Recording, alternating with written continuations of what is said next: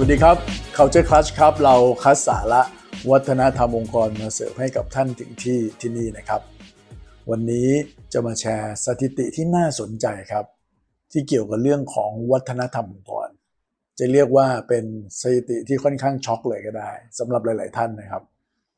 เรามาดูครับว่าสถิติพวกนี้มีอะไรบ้างนะครับ อันแรกเลยนะครับ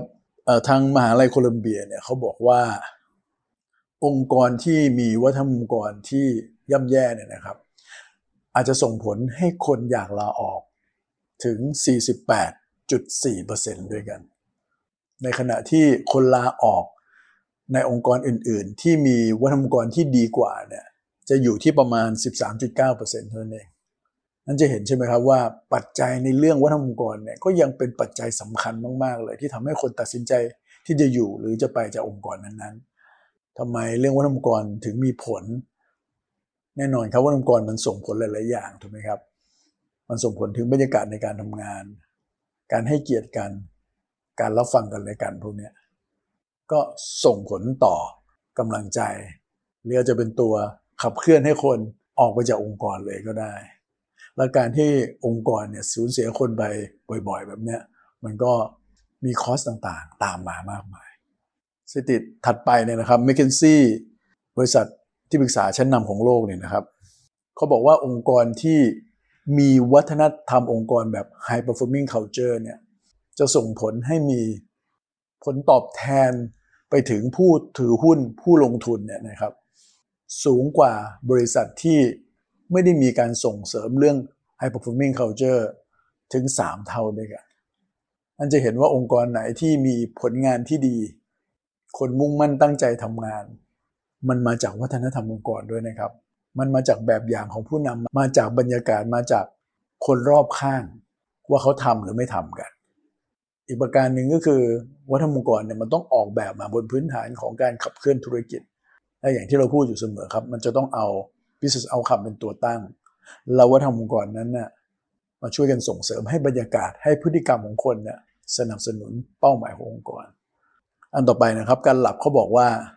บริษัทในสหรัฐอเมริกาในปีปีหนึ่งเนี่ยจะต้องสูญเสียตัวเลขในเชิงเศรษฐกิจไปเนี่ยปีปีหนึ่งเนี่ยระหว่าง 450 ถึง 550 ล้านเหรียญสหรัฐเลย เพียงเพราะว่าพนักงงานไม่ engage กับองค์กร ไม่ได้มีความผูกพัน ไม่ได้มีความรู้สึกที่จะอยากจะทุ่มเทให้การทำงาน หรือรู้สึกว่างานเป็นเรื่องที่สำคัญกว่าเรื่องอื่นๆ เห็นไหมฮะ นั้นเวลาวิธีคิดคนที่ไม่ได้เชื่อมโยงตัวเองกับองค์กรเท่าไหร่นัก หรือไม่ได้รู้สึกผูกพันกับองค์กรเนี่ย motivation ต่างๆ ในการทำงานมันก็ลดน้อยถอยลงไป ตัวเลขอันนี้ก็เป็นตัวเลขที่น่าตกใจพอสมควรนะสถิติที่4เนี่ยนะครับดีลอยเขาบอกแบบนี้ครับเขาบอกว่าองค์กรที่มีวัฒนธรรมองค์กรที่แข็งแรงเนี่ยจะมีกำไรมากกว่าองค์กรที่ไม่มีวัฒนองค์กรที่แข็งแรงเนี่ยถึง 4 เท่าด้วยกันโอ้โหอันนี้น่าตกใจเลย ผมเคยมีโอกาสได้พูดถึงใน EP เก่าๆแล้วนะครับว่าวัฒนธรรมองค์กรมีผลต่อเรื่องของผลลัพธ์ในเชิงธุรกิจโดยตรง เพราะว่าคนในองค์กรเนี่ยเขารู้สึกว่าเขาได้แชร์เป้าหมาย ได้แชร์ค่านิยมต่างๆ ร่วมกัน ส่งผลต่อเรื่องของ innovation ต่างๆ ส่งผลต่อเรื่องของ productivity ก็สอดคล้องกันครับเป็นธรรมดา ที่ทำให้องค์กรที่ไม่ได้ให้ความสำคัญเรื่องนี้จะมีผลลัพธ์ในเชิงธุรกิจตกต่ำกว่า โดยเฉพาะเรื่องกำไรโดยที่ท่านอาจจะไม่รู้ตัวนะครับสถิติที่ 5 นะครับ Glassdoor เนี่ยซึ่งเป็นแพลตฟอร์มในสหรัฐอเมริกาแล้วก็ในหลาย ๆ ประเทศทั่วโลกที่ใช้กันเนี่ยสำหรับคนที่กำลังจะหางานครับ แพลตฟอร์มนี้เนี่ยเขาก็จะแนะนำพวกองค์กรที่เหมาะสมสำหรับท่านและท่านสามารถที่จะไปดูรีวิวต่าง ๆ ได้ เขาพบอย่างนี้ครับว่ามีถึง 77%ด้วยกันของคนสมัครงานนะจะดูเรื่องวัฒนธรรมองค์กร เป็นอย่างแรก และแค่นี้ไม่พอนะครับ มีถึง 56%เลยครับ ที่พูดได้เต็มปากว่าเขาให้ความสำคัญกับเรื่องวัฒนธรรมองค์กรมากกว่าเงินเดือนที่จะได้รับด้วยซ้ำไป อันนี้เราก็เคยพูดแล้วนะครับ แล้วความจริงนี้มันอาจจะจริงขึ้นเรื่อยๆ เพราะฉะนั้นท่านจะเสียเงินไปกับเรื่องอะไร เราเอาเวลาเราเอาเงินเราทรัพยากรมาสร้างวัฒนธรรมองค์กรอาจจะได้ผลตอบแทนที่คุ้มค่ากว่าที่การที่เราจะต้องมา ลงทุนลงแรงในการจ่ายเงินเดือนแพงๆที่ว่าจะมาดึงดูดคนเข้ามาทำงาน แต่เพียงอย่างเดียว มาดูอันที่ 6 กันนะครับ อันที่ 6 เนี่ย PwC เนี่ยเขาบอกว่ามีถึง 85%ของ CEO ทั่วโลกที่ยอมรับว่าวัฒนธรรมองค์กรมีผลต่อเรื่องจริยธรรมของคนในองค์กร พูดง่ายว่าเขาเชื่อว่า จริยธรรม การเน้นที่จะให้คนในองค์กรทำในสิ่งที่ถูกต้องเนี่ย สามารถส่งเสริมด้วยวัฒนธรรมองค์กรได้ ก็น่าสนใจนะครับ อันที่ 7 เลยเนี่ยนะครับ Queen School of Business เนี่ยเขาบอกว่าพนักงงานที่ไม่ engage กับองค์กร จะด้วยสาเหตุอะไรก็แล้วแต่เนี่ยมีโอกาสจะขาดงานมากกว่าองค์กรที่พนักงงานค่อนข้างจะผูกพันกับองค์กรเนี่ยถึง 37%การขาดงานมันก็นำมาซึ่ง productivity ต่างๆ ที่ลดน้อยถอยลง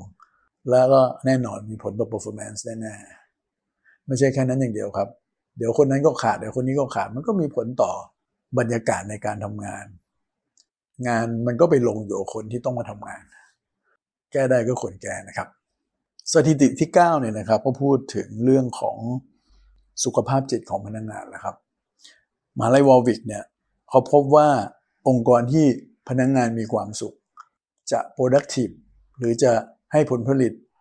สร้างงานต่างๆ ได้มากกว่าองค์กรที่พนักงงานไม่ค่อยมีความสุขได้ถึง 12%แล้วก็มีถึง 10%ในการที่เขาบอกว่า การไม่มีความสุขของเขาเนี่ยมันเกิดมาจากวัฒนธรรมองค์กร อันนี้ก็แน่นอนครับเวลาคนไม่แฮปปี้แรงจูงใจต่างๆ บรรยากาศการทำงานต่างๆ มันก็ไม่ดี productivity ก็ต้องถอยลงไปธรรมดา work life balance หรือแม้กระทั่งเรื่องของสุขภาพกายด้วยนะครับ ต่างๆวันนี้เป็นผลลบมากมายตรงก่อนครับ สถิติที่ 9 เนี่ยนะครับ SHRM เนี่ยนะครับ ซึ่งเป็นองค์กรที่ให้ข้อมูลแล้วก็ทำวิจัยเกี่ยวกับเรื่องของ HR เนี่ยเขาบอกว่า 58%ของคนที่ลาออก โดยให้เหตุผลว่ามาจากวัฒนธรรมองค์กรเนี่ยถ้าเราดิกดาวลงไปแล้วเนี่ย ล้วนหมายถึงการลาออกจากผู้จัดการตัวเองครับ 58%เลยนะฮะ เพราะฉะนั้นเขาไม่ได้ลาออกจากองค์กร เขาลาออกจากผู้จัดการของเขาดังนั้นการให้ทักษะ การให้ skill set tool set ต่างๆ ให้กับผู้จัดการ ในการที่จะร่วมกันสร้างวัฒนธรรมองค์กรเองก็ตาม หรือในเรื่องของการที่จะ lead ทีมได้อย่างมีประสิทธิภาพเนี่ย ก็เป็นเรื่องที่จำเป็นมากๆแล้วก็สุดท้ายก็เป็นเรื่องเงินเงินทองทองนะครับ Forbes เนี่ยนะครับเขาบอกว่า องค์กรที่มี high performing culture เนี่ยจะมีโอกาสที่จะมีการเติบโตในเรื่องของรายได้เนี่ยมากกว่าองค์กรที่ไม่ได้มีวัฒนธรรมองค์กรที่ส่งเสริมเรื่อง performance ที่ชัดเจนถึง 20%นะครับเพราะฉะนั้นแน่นอนครับ เราพูดอยู่เสมอว่าวัฒนธรรมองค์กรมันไม่ใช่เป็นแค่ feel good factor หรือเป็นเรื่องที่มีก็ดีอะไรอย่างเงี้ยนะฮะ แต่มันเป็นเหมือนเอนจินที่สำคัญขององค์กรในการขับเคลื่อนธุรกิจเลยด้วยซ้ำไป มีผลต่อรายได้ มีผลต่อกำไรโดยตรงครับ เราพูดถึงเรื่องนี้หลาย ๆ ครั้งแล้วนะฮะและนั่นก็คือสิบสถิติที่น่าสนใจ ก็หวังว่ามันจะทำให้ท่านได้มองเห็นว่า วัฒนธรรมองค์กรมันช่วยองค์กรเราได้ขนาดไหน ถ้าเราจะต้องใส่เวลาใส่ทรัพยากรไปกับเรื่องอะไรในองค์กรเนี่ย อย่าลืมครับว่าวัฒนธรรมองค์กรก็เป็นเรื่องหนึ่งที่ท่านควรจะให้ความสำคัญและให้เวลากับมัน เอาจริงเอาจังกับมันครับ ฝากไว้นะครับ แล้วพบกันใหม่ใน EP หน้าครับ สวัสดีครับ